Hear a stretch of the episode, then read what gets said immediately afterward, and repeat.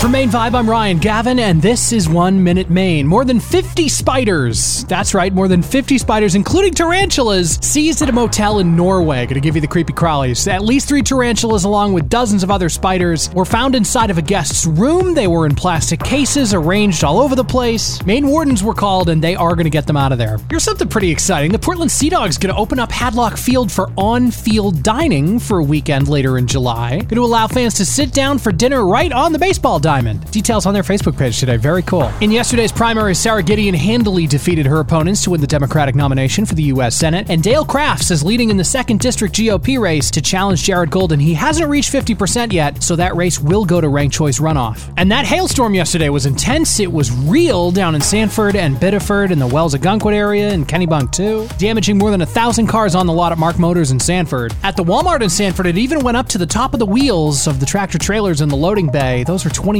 inches tall. And that's what's up in Maine today. You can grab this podcast and other great local Maine shows at mainevibe.com. I'm Ryan. Have a great day.